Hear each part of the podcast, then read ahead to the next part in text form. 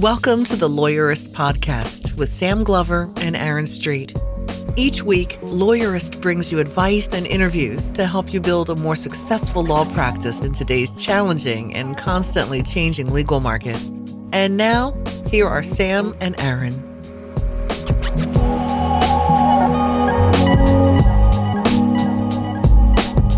Hi, I'm Sam Glover. And I'm Aaron Street, and this is episode 54 of the Lawyerist podcast, where we talk with Sarah Glassmeyer and Ed Walters about free access to law. Today's podcast is sponsored by Clio. Lawyers, it's time to let your mind do what it was trained to do practice law. You need Clio, the leading legal practice management software to help take care of the business side of running your practice. Find out more and sign up for a free trial at Clio.com. This podcast is also brought to you by Amicus Attorney, developers of legal practice management software. Let Amicus help you run your practice so you can focus on what you do best practice law. Visit amicusattorney.com slash lawyerist and get started today. If you enjoy the show, please visit lawyerist.com slash podcast and click on support the podcast to help us keep new episodes coming every week.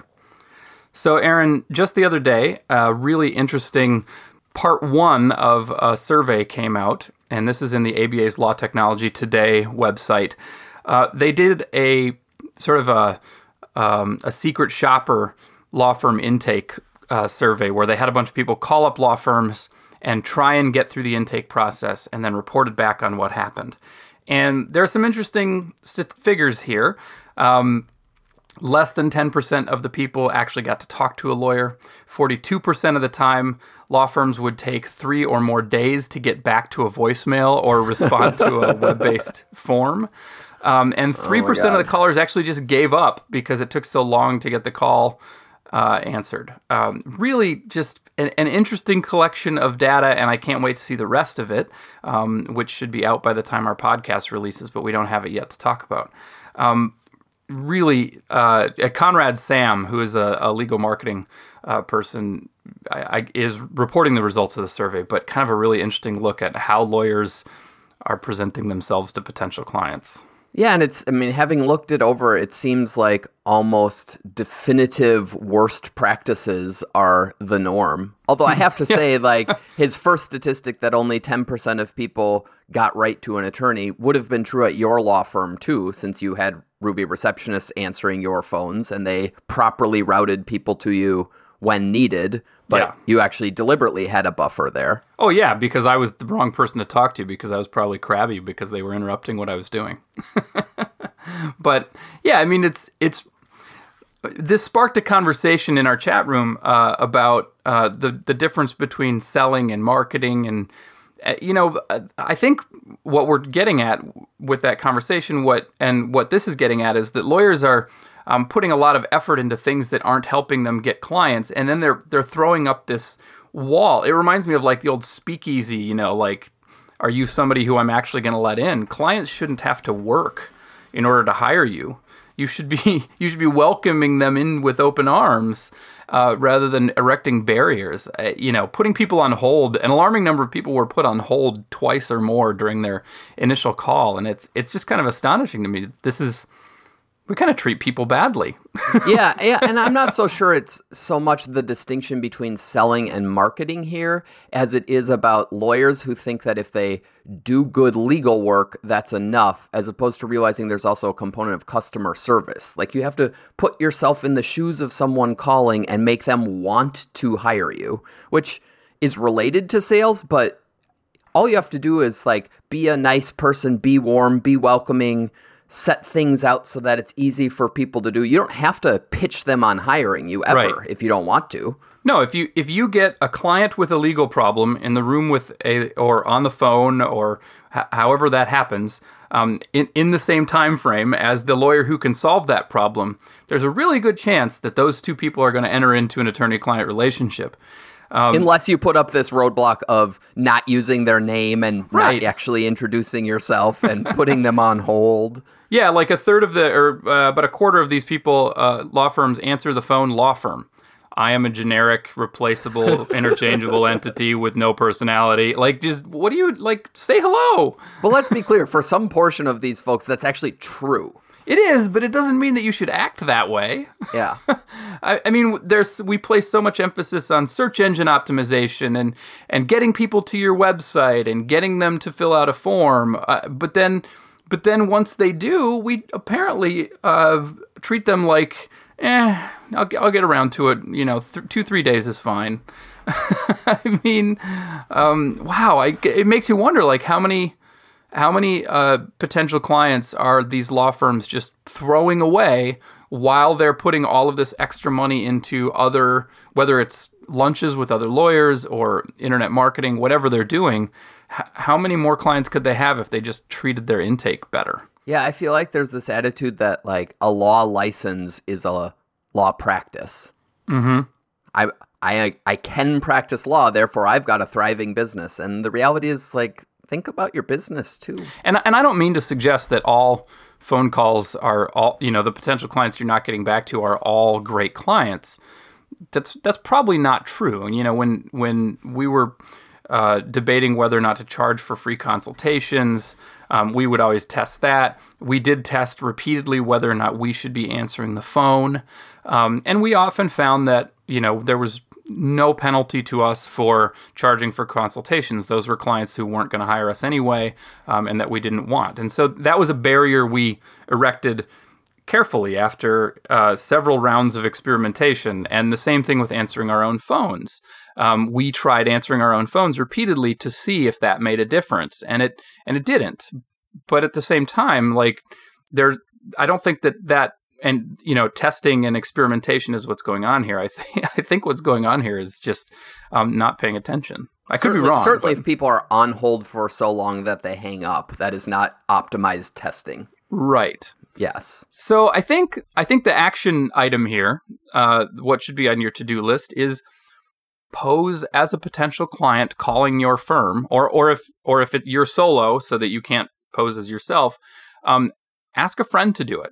Yep. Um, who's hopefully whose voice you won't recognize. But ask some somebody that you trust to give you honest feedback to be uh, your secret shopper uh, and to come in and call your firm as if they had a legal problem and and then ask them for feedback. How how did you make them feel through that process? And I and I would ask a, a bunch of people. You know, try to get uh, you know three six people to do it. Um, and then try and figure out, you know, really what impression are you making on potential clients? Are you driving them away or are you making it easy to hire you? Yeah, I mean, Sam and I have been sarcastic here and incredulous, but the reality is there's lots of areas for everyone to improve and you could just get some data to figure out how to be better at this. Absolutely. Give it a try. And now, listen to my conversation with Sarah and Ed.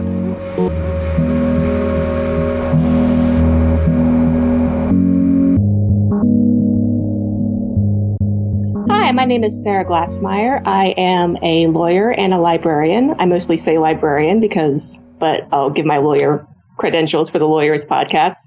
Um, and I am currently a research fellow at the Library Innovation Lab at Harvard University, an affiliate and an affiliate of the Berkman um, Center for Internet and Society. And what I do is research um, the way states publish law on the internet, basically, and how it relates to access to justice. And uh, I'm Ed Walters. I'm the CEO and co founder of Fastcase, um, where we're democratizing the law and advancing the science of legal research. I guess the bigger mission is to make the world's law uh, universally accessible and understandable. And um, I've also been teaching at Georgetown University Law Center as an adjunct a class called The Law of Robots. and Ed, I think you're the second returning podcast guest, by the way, and the first time we talked about the law of robots. So. That's right. That's right. You can uh, link it in the in the footnotes. Yep, I will. Uh, thanks both of you for being here. Um, I am excited to talk about the state of legal information and the consequences for legal innovation um, due to the state of it. Um, I, I, just want to say you guys are two of the more interesting and intelligent people I know there that are out there talking and thinking about legal information, access to justice information, and law and all that stuff. And so I'm really excited to talk to you guys today. Now that we've sorted out our Skype difficulties, three three geeks that can't manage to get together yeah. on Skype at the same time. That's awesome. Technology um, so hard.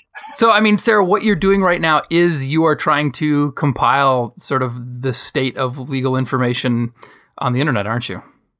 Yeah. So that my I'm doing this fellowship for academic year, and I've recently completed the first part of my research, which was a census of how states are publishing their primary law, and by that I mean case law, statutory codes, and regulations on the web. And I also, for the statutes, looked at the print version because with copyright issues, it got a little confusing the way the web, the way they were possibly claiming copyrights. I, I double checked with the print. But for the most part, I'm interested in web based publishing just because that is kind of the, the new frontier and the future of legal information on the free and open web. Um, so, do all 50 states have some, at least some of their law online? Surprisingly, no. Actually, um, that then that was this this project. I went into it kind of very idealistically, like thinking that for the second half, I would build some sort of tool where a person could get to all the different versions of free law online, but then to find out that they weren't actually even all available. Um, Alabama, for instance, they only put their per curiam uh, Supreme Court decisions online. The other decisions are available from the Supreme Court and courts of appeals, but you have to have a bar license to access them. Gotcha. And as I'm not a member of the Alabama bar, I could not access them to see things like how, what kind of um, range they have or that sort of thing. And in Massachusetts, their regulations are available, but you have to pay a little over $100 to access them. So Ed, like your company's job is vacuuming all of this information out of the states and putting it like how do you how do you deal with like Alabama? Do you have Alabama Supreme Court decisions on Fastcase? Yeah, we do. And so we end up getting this stuff from all kinds of different ways. It's a total mess, Sam. The uh, I mean, Sarah has a, a beautiful description of this. If you go to uh, her blog, sarahglassmeyer.com forward slash state legal information. Yep. That's where you'll find the, uh, the findings of her survey. Um, but so sort of from my, um, you know, boots on the ground kind of work in it, uh, it is different everywhere. So for example, in, uh, in the state of Georgia, um, if you want to get Georgia Court of Appeals opinions, you have to pay them, and it's like a thousand bucks a quarter. Um, and they literally send an email every day. Huh. Can't get it from the web. Um, everyone sort of assumes that everything is available online. As Sarah's survey would tell you, and the uh, survey of national legal materials that Erica Wayne and others put together a couple of years ago, uh, it's very uneven. And you know, the even things like uh, statutes, where you can find them, there are all kinds of restrictions and claims of copyright. Hmm. Um, I can I can tell you, by the way, you know, we uh, so we publish statutes and court rules and regs and uh, constitutions, things like that. Uh, we pull them from official sources. So we uh, we got the Georgia regulations from the Georgia Secretary of State's website. Uh, we just got a takedown notice from uh, from Casemaker, who apparently believes they own the Georgia regulations. Sarah, is that pretty common? I mean, are you running into copyright here and you know left and right as you go around the country? Yeah, it was actually a lot more common than I thought it was going to be.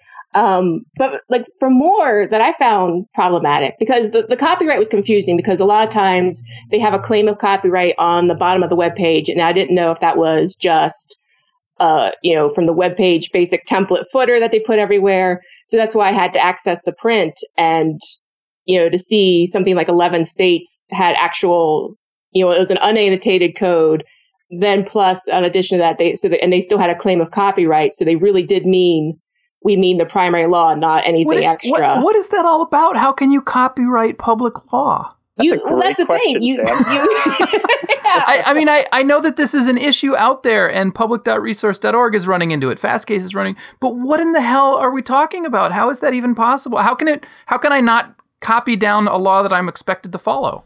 Yeah, yeah so that's, that's, a great question. Um, and that's that's why I really look forward to the decision in the Georgia case that although that's really more about annotations, but still to maybe get some more guidance. But we have from the copyright uh, copyright office, you know, explicitly saying edicts of government cannot be copyrighted by the states, and yet they do it. And so it really does need someone who, in the case of you need a, a Carl Malamud who's willing to get sued, who so we can get some actual. Wow. I mean, I, I kind of thought it was like a clerical error that they just put copyright on everything, but states are actually like trying to enforce their copyright.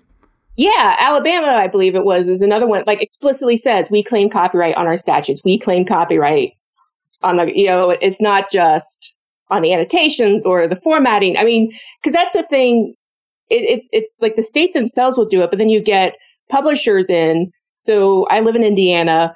In Indiana, they outsource the publication of the statutes to a West company. And Indiana, when they were creating their statutory code, never bothered to create headings. So the headings are all copyrighted. The text itself of the statute is uncopyrighted. Hmm. But, the, But you can't so- you you can't find your way around without the yeah. exactly. So let me say just uh, two things about this.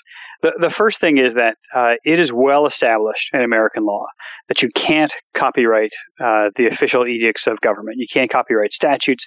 You can't copyright judicial opinions. You can't copyright regulations. Once you designate them as the official copy of the code, of the regs, of whatever it is, it escapes copyright. You can no longer assert copyright protection for it. There are hundreds of years of law that establish that. There's Hmm. no there's no competent copyright authority in the world who believes that those things are copyrightable. Now, if you want to take the Georgia Code as official and write a book about it, you can totally copyright that.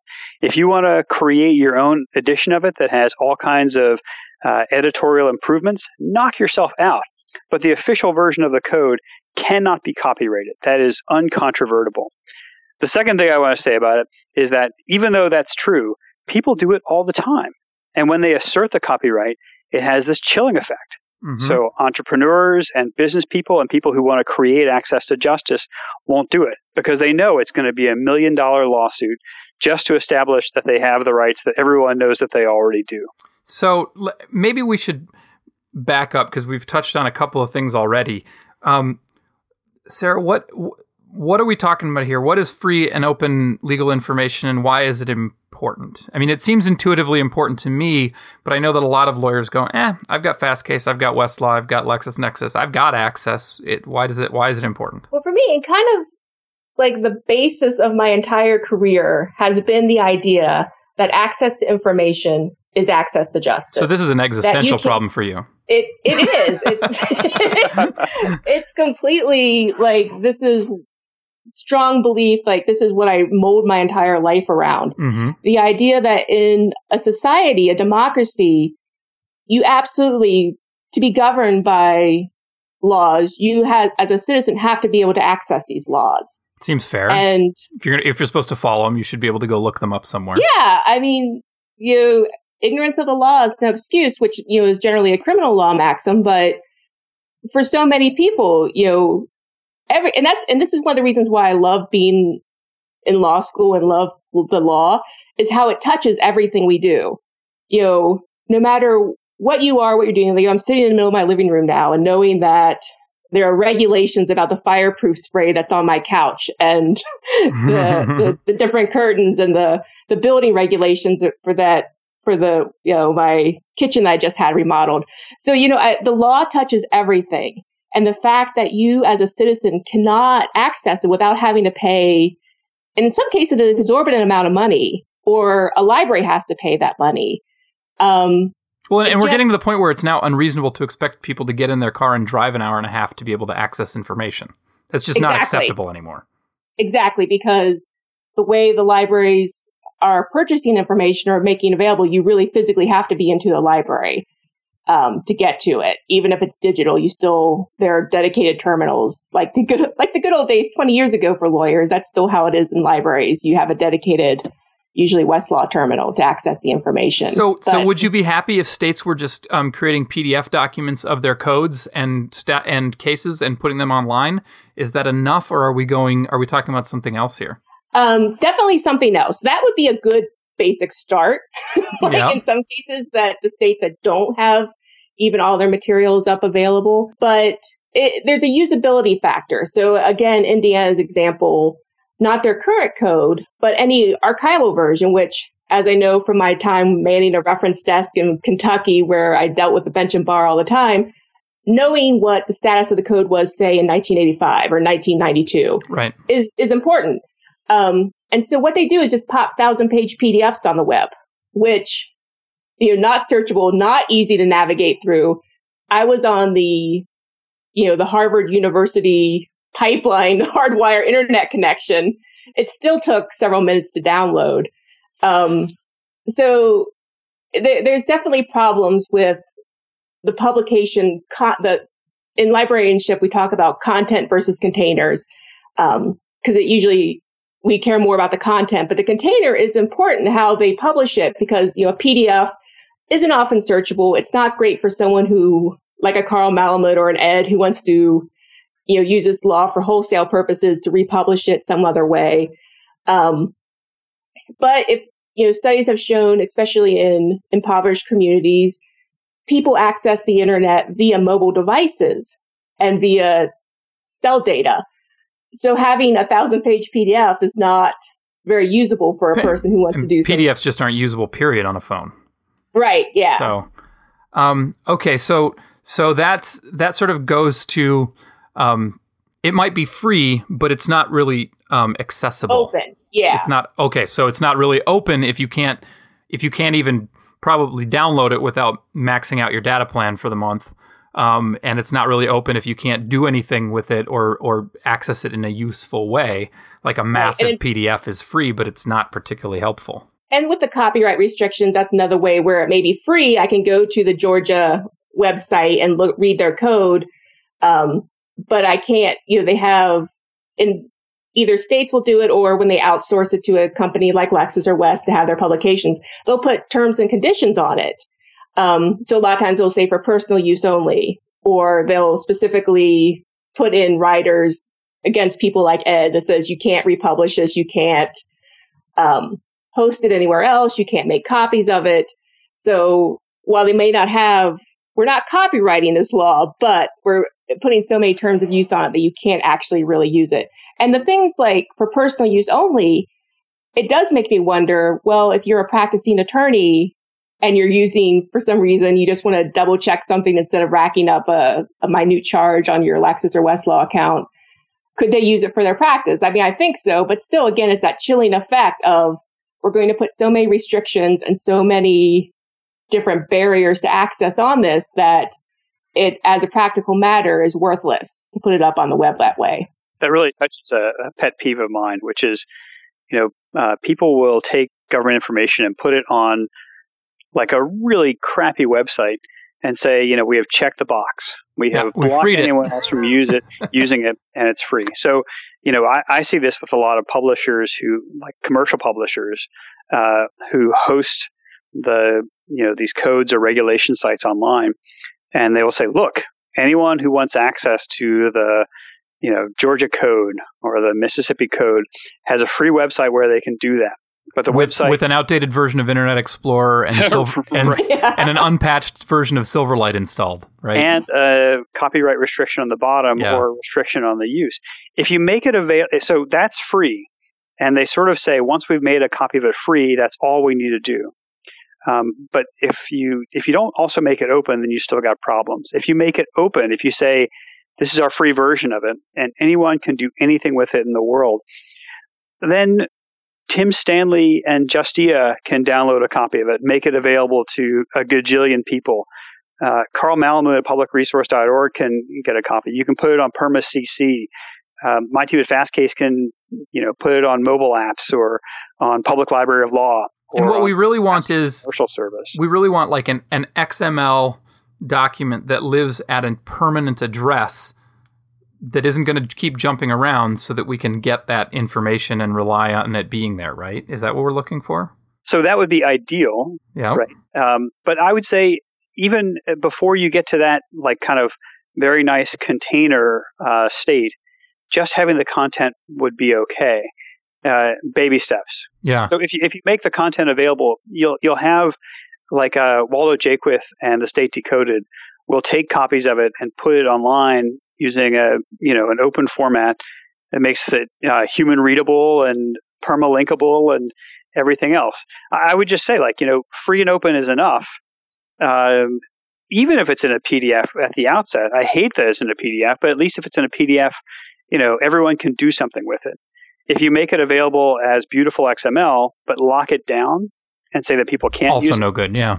yeah. So free and open first, and then container second. So Ed, like, uh, if you had to guess, uh, like, how much of Fastcase's resources are sucked up in just keeping all of these various conduits to state and federal law alive, right? I imagine something has to go down every day. Yeah. And like, Yeah. how much how much of your resources, your company's resources, are dedicated just to that?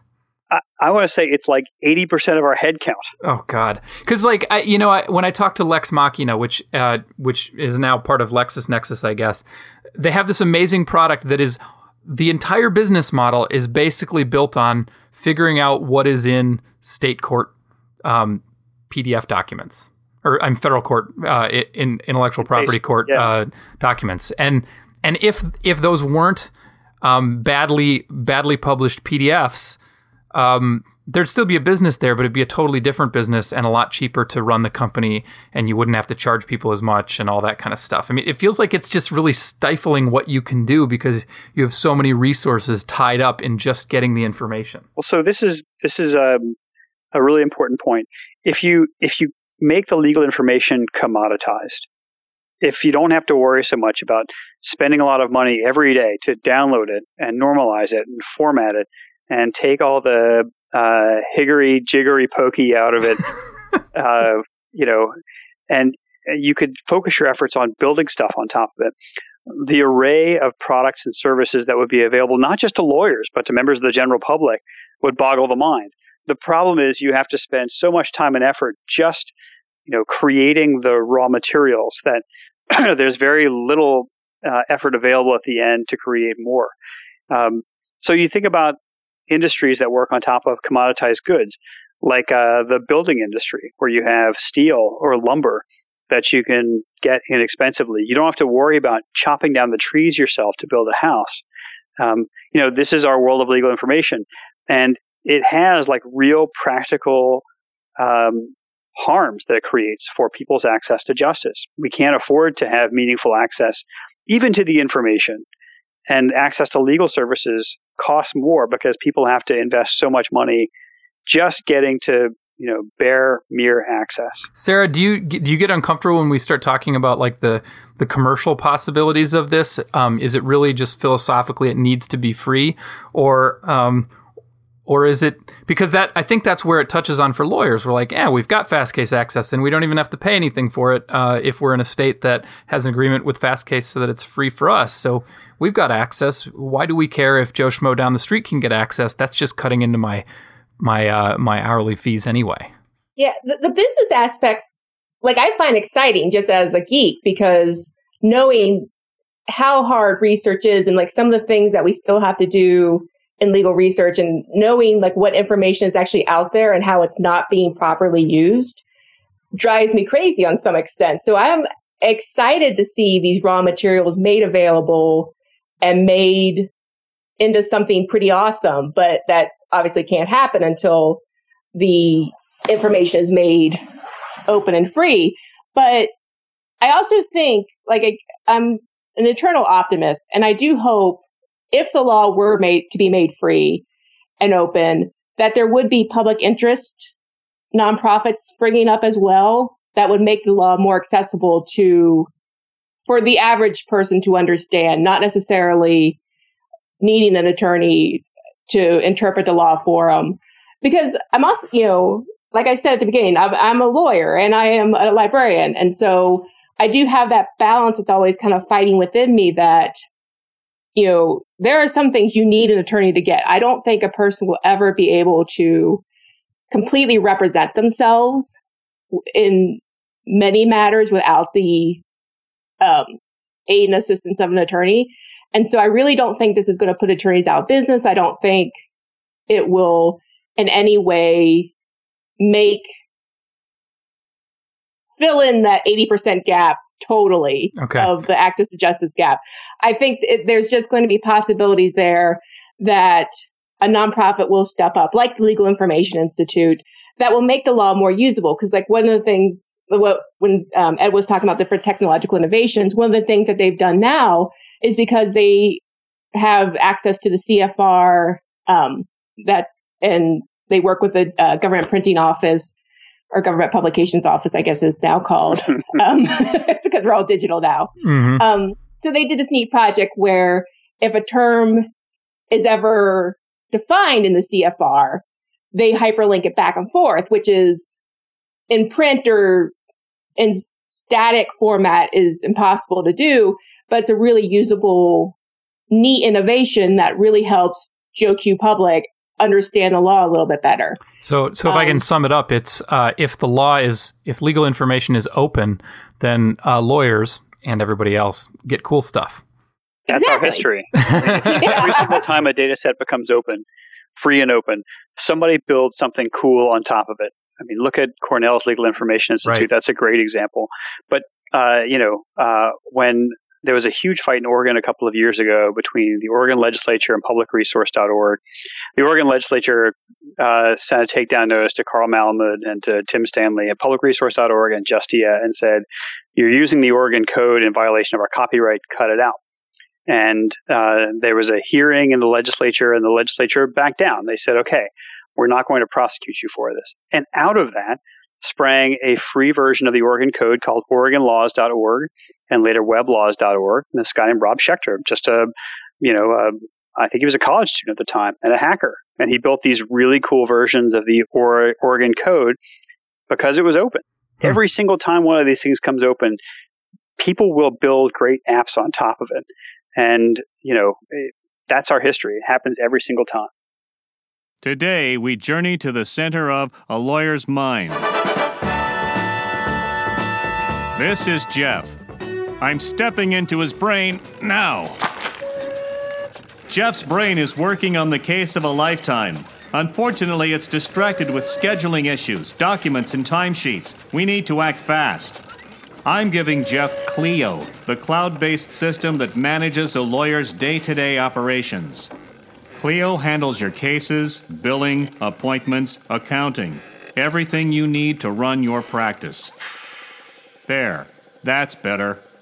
With Clio, Jeff's brain can focus on what Jeff does best. Get the Law Practice Manager more lawyers trust. Sign up for a free trial at clio.com/lawyer or call 844-500-CLIO. That's 844 500 CLIO. These days, law firms need to do more with less. Making this happen requires efficient, cost effective tools that work the way you do. Available as a desktop or cloud solution, Amicus Attorney Practice Management software improves the organization of your firm and drives your bottom line. Visit amicusattorney.com slash lawyerist to discover how you can join the thousands of lawyers who rely on Amicus every day to run their practices. From matter management, time and billing, document management, to specific calendaring and contacts, take control of your practice with Amicus Attorney. So, we've been kind of throwing around the access to justice term. And Ed, I know that you have strong feelings about access to legal information being a distinct thing from access to justice. And um, Sam Harden, who is one of our writers, I don't think he's done a post about this, but we've talked about it in our Slack chat room a few times. Um, and he's he's posted about on Twitter that access to justice and access to lawyers too often get conflated into the same thing. Um, could you say more about kind of how you see the distinction and interplay between access to legal information and access to justice? Yeah, it's so, you know, just having access to cases or statutes or regulations in their native form doesn't give people like meaningful assistance. If they are wrongly accused of a crime, Google Scholar isn't going to help them, you know, uh, not get convicted. And so, you know, the uh, it's it's a bit like saying to someone who is uh, you know freezing to death in the forest, um, how can you be freezing to death? You've got uh, wood to build houses all around you. Access to the to the kind of legal information itself is a raw material, and that's great. And people can build all kinds of important things about it, but in its own kind of raw native state, there's not a whole lot that it can do by itself to create access to justice. So I think it's an important component of access to justice. I think that the more legal information that we make free and open, the better access to justice we'll get. but it requires work. You got to have people who will build on top of it. Sarah, how do you see that evolution happening? So, well, you know, let's let's start with um, what's your dream for for the states that um, that aren't doing a good job at making the law free and open? What's your dream for how they could do it right and do it better? And this is actually something I'm still struggling with. Kind of actually just to go back to what Ed was saying, the access to justice versus access to information. Yeah. Um, my thoughts really changed on this like through this whole process. Like I did have this at one spot point, you know, especially when I was looking at case law and like just hit, you know, it hit me that you know, not only do, uh, do the collections only go back to about the mid 90s, and right now I'm doing a citation research project that may show that's a sufficient amount of case law to have, but probably not, but I'll have at least empirical proof to go either way. But the fact that there is no citator available, there is one on Google Scholar if you know that Google Scholar is available. Um, but I had this like thought, like maybe we're doing more harm than good here. That a person, especially you know, from my time at a reference desk and dealing with the pro se or the self-represented litigant, and this is a you know a lot that really kind of like what got me started down this path of access to information is access to justice you know, a lot of times it was just, you know, I, I just want to, I don't, my, I have a lawyer. I just want to kind of do my own research to see what's happening. Um, but you know, a lot of times they were indigent, pro se, and they were trying to do research. But a lot of times, you know, like because of modern media, people come in and they initially, they always say, I need the case that says, I, you know, and a lot of times it's not a case that says that it's a statute or it's a regulation or it's a building code, you know, so the fact that people are kind of going into this with a base level of ignorance because they're not attorneys, you know, it was like, oh, we just, you know, are we doing more harm than good? And that's a question I kind of, I don't know. And so I, so I had this one thing like, oh my God, let's just take it all down from the web for a second there. so like, my whole life is a lie. Let's just take it down, keep it behind locked guards, and only attorneys could access this information. But then, you know, thinking more about it, um, because there, there are two reasons why I kind of got into this area of life and career. One was a basic social justice kind of mission, wanting to help people realizing that access to information was a necessary part of democracy. And then the other part was really financial. Um, I was working in Kentucky at University of Kentucky Law Library, 2008, right when the, the economy collapsed. And we were really having to make decisions about canceling primary law materials. And so it was really economic. Like, why are we paying West you know, $80,000 a year for primary law when we should be able to get this from the internet. And so I started like very anti, anti big company, anti corporate involvement in legal publishing. Um, and it, you know, this is like seven, eight years ago. And now, like for the kind of where I've come to almost is that maybe states should get out of the publication process altogether, as in when they were in, primarily doing publication via print, they outsource it to West or they outsource it to Lexis or Michie's. You know, maybe they should do that electronically, which is awful because then they put the terms of use on it, but they're more usable format. So I, there's a battle there. I don't know what is the best move for states. Should they concentrate on pumping out XML or HTML even, or even PDFs that have the content there and do it in such a way that a third party such as an Ed or a Carl can come in and publish it and make it pretty and usable and connect the regulations and the statutes and the case law for every jurisdiction? Or should states just outsource it like they did with a print to a to a Westlaw or a Lexis and make these nice pretty websites where people can at least access it for free um, I mean, one of the frustrating things is states are terrible at technology, right? Yeah. And I mean, it's it's so frustrating. You like you want us, you know, in Minnesota, um, we finally have e-filing, and it's based on Silverlight in an incomprehensible user interface. You know, so it's just like uh, you know, every time they try to do something like that, I'm I'm terrified of states actually trying to publish law in usable formats because they're just going to do it wrong. It's actually yeah, going to end up being like a you know either a nonprofit or a commercial publisher who says, here's a tool that does it for you. So uh, Sarah's former colleague Elmer Masters at Cali had a good solution for this. Uh, it was called Court Cloud, right? Mm-hmm. Yes. And the idea was you just simply upload your Word document, Word Perfect document, PDF, whatever it is, and uh, you know Court Cloud would make a copy of it. It would do a um, you know kind of an archive version of it, a public version of it that had a you know permanent static URL. It would uh, you know render it in uh, usable formats, and I think it'll end up being something like that. My Mhm. hope for it, as someone who is a you know big consumer of this kind of legal information every day, is that somebody, maybe us, maybe Cali, maybe uh, Harvard, will create a tool that allows you know states to very simply just upload the document and not worry about it any further, and then it will create a permanent public archive of it.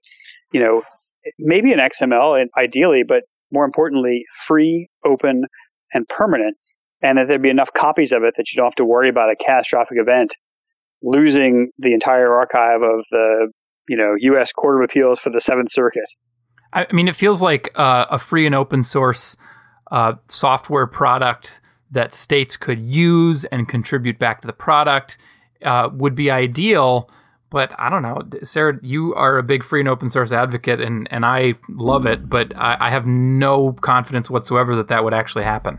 Well, that's kind of going to be one of the interesting things now to see. Um, my colleagues at Harvard, the Library Innovation Lab, they're doing a project called Free the Law. And what they're doing is that they're taking all of the Harvard print case law reporters, Mm-hmm. chopping them up, scanning them, putting them into lovely XML, putting in the metadata there, getting them all nicely marked up.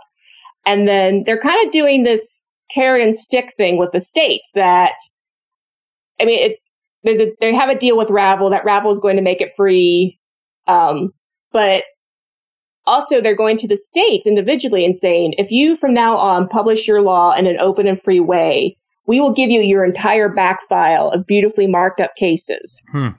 And so this is the opportunity for something like Court Cloud to come in and say, and here is a tool for you to use um, to publish it openly. So that's one of the problems, and that's one of the things that I know at Harvard they're looking into. And if I have time, I kind of want to look into is that you know, kind of the problem with legal publication is that there's at least you know 150 different grand poobahs of publication in every state. I mean, there's a state reporters of decisions. You know, that's an organization, and every state has a reporter decisions, but they all do it differently, and we don't really know. And they all the do, and they all is. purchase software through an arcane process that is probably different across each department. Yes. Yeah, but like, and, and it's kind of a frustrating thing because you know I click for a judge. I know you type into a word a word document, and you, you hand it to the judge, the decision, and they approve it or not, and then then it's saved as PDF, and they we lock down that information. And I know you use WordPress. There's no reason why. I mean, like there's things like Court Cloud where you can actually just put that Word document or PDF into it, and it, technological magic happens, and it shoots out into XML and HTML and different formats. But there's no reason why we're even creating law these print artifacts of PDFs. You know, if you really want to go full bore out there to the bleeding edge of publication and what states should be doing, they, they should be typing up the, these cases and statutes and regulations into some sort of program that from birth, you know, we acknowledge that it's born digital and that this program will, will publish it in such a way that it'll be usable forever um, by all sorts of constituents. I mean, that's like that's the dream, right? Is that lawyers from That's top to bottom would stop using Microsoft Office and PDF and That's start if I won learning. that billion dollar Powerball. That's That is literally a unicorn that poops rainbows. I, yes.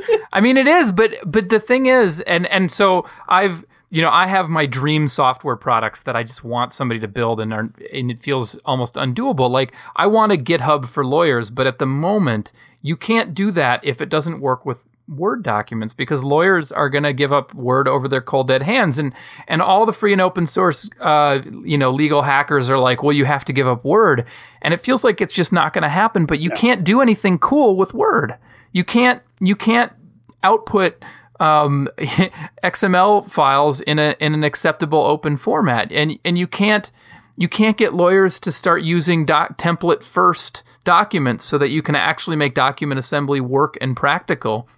You can't do anything cool with word. It's it's a massive obstacle to everything. And and maybe we just need to start teaching lawyers how to how to write in markdown or or latex or something in law school and just say no this is how we're doing it from now on oh man that's i mean i think that's a pipe dream sam i think it is a pipe dream but i wish it had some practical. I mean, I love that you're a dreamer, and I, I love that you know, um, and you're not the only one. But maybe I'll just I'm going to go buy a really big drum and start beating it.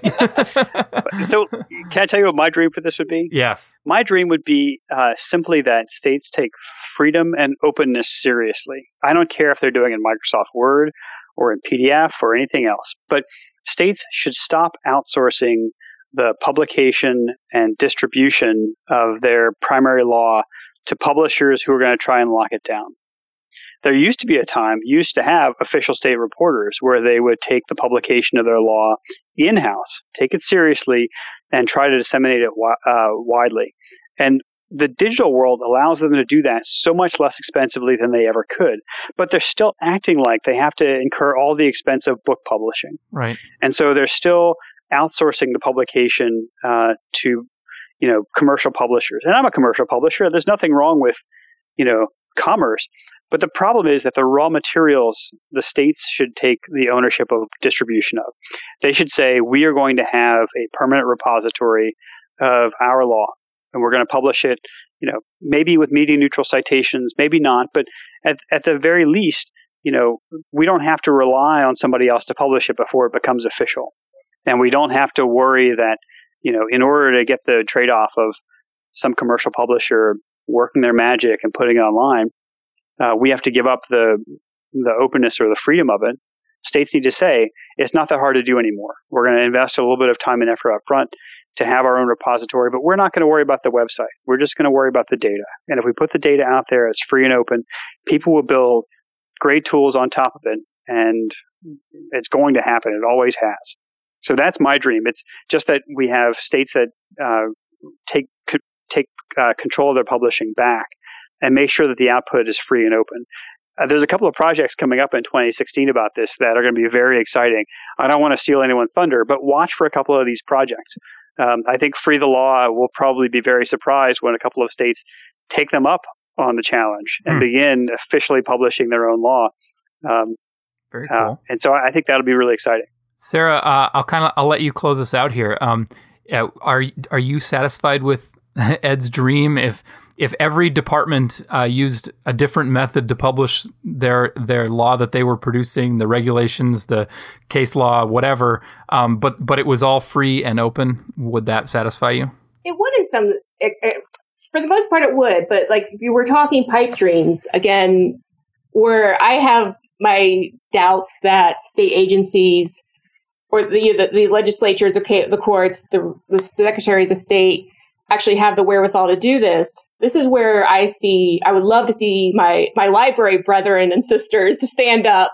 And this is a, you know, every state has a state law library or a state funded university. That's the flagship university in their jurisdiction. So a UK or a University of Minnesota or University of Nebraska or the Nebraska State Law Library to stand up and be the, the clearinghouse and, and take over the publication efforts because, you know, like I was saying earlier, the economics of it are really pushing libraries out of the ability, out of the business of being able to what they do provide access to law. It's a, like it's really becoming impossible to maintain a collection of primary law if you're a law library.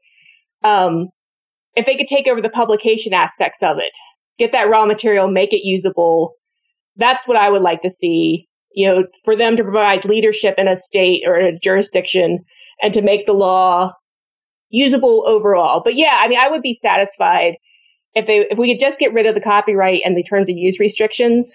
From there, I think we would really see innovation happen. But those, I think, are the two main ones because we can OCR PDFs, we can scrape websites, we can keep up to date that sort of way. But the terms of use and the copyright are really the primary obstacles right now. Sam, can I add one more thing? Yeah. Um, I think as long as we're talking about kind of public access to information, public access to law, there has been one quiet thing that we've worked on that um, we haven't made a whole lot of hay about, but I would like to kind of underscore because it it's a it's a great example of public leadership that we didn't really do. Uh, the state of Oregon Law Library, um, the, for the whole state, um, just last year said we're going to make um, Oregon opinions and opinions of the Ninth Circuit available to everyone in the state for free. So they they did a, a contract with with Fastcase, and they have put Fastcase legal research for free for every uh, citizen of the state of Oregon. If you are in the state, you can go to the state of Oregon Law Library and do as much research as often as you want for as long as you want for free. Um, and I think that's the the kind of thing that you know it's it's become affordable enough now that states can begin to take control of this. It's a good example of it. Well, let me challenge you on that a little bit, though, because um, Fastcase is a great product, but it is a proprietary system. Isn't isn't that pretty much the same thing as asking a third party to publish your laws? Yeah, I mean, so look, I would love it if Oregon was doing it itself. Um, and if the Oregon courts and the Oregon legislatures were publishing it in a free and open way, that is ideal. In the world that we're living in right now, where they don't, like I said before, it may have to be private publishers who are providing that intermediate step. Uh, Sarah, pretend like uh, we've just hung up on Ed. Does that make you uncomfortable?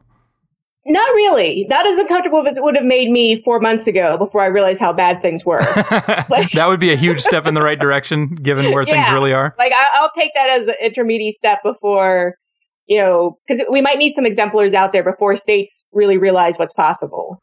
So I'm going to have the last word and sum up. Um, if if the data, if the legal information is free and open, everybody gets cool stuff. And that, I think, may be the note to end on. And Ed and Sarah, thank you so much for being with us. Um, I really appreciate it. Um, I'm also going to put in a plug here um, for Sarah in particular on Twitter. Ed's Ed's a CEO of a company, so he can't quite be quite as flamboyant on Twitter. But Sarah is really fun to follow on Twitter, um, and she's been she's one of my oldest Twitter follows, um, and and I'm not getting rid of her anytime soon. So um, you got to get the handle. Yep, it's S Glassmeyer.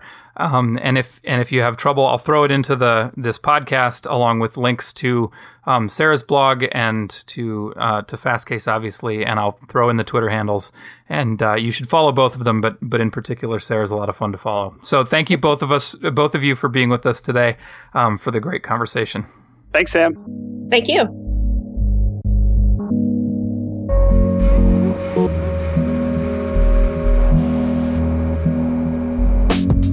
Make sure you catch next week's episode of the Lawyerist Podcast, subscribe to the Lawyerist Podcast in iTunes or in your favorite podcast app. You can listen to it at lawyerist.com slash podcast. You can also subscribe to the Lawyerist Insider, our weekly newsletter. Just go to lawyerist.com and look down the sidebar or click on newsletter up at the top. We'll remind you where to find the podcast whenever we release a new episode. Thanks for listening.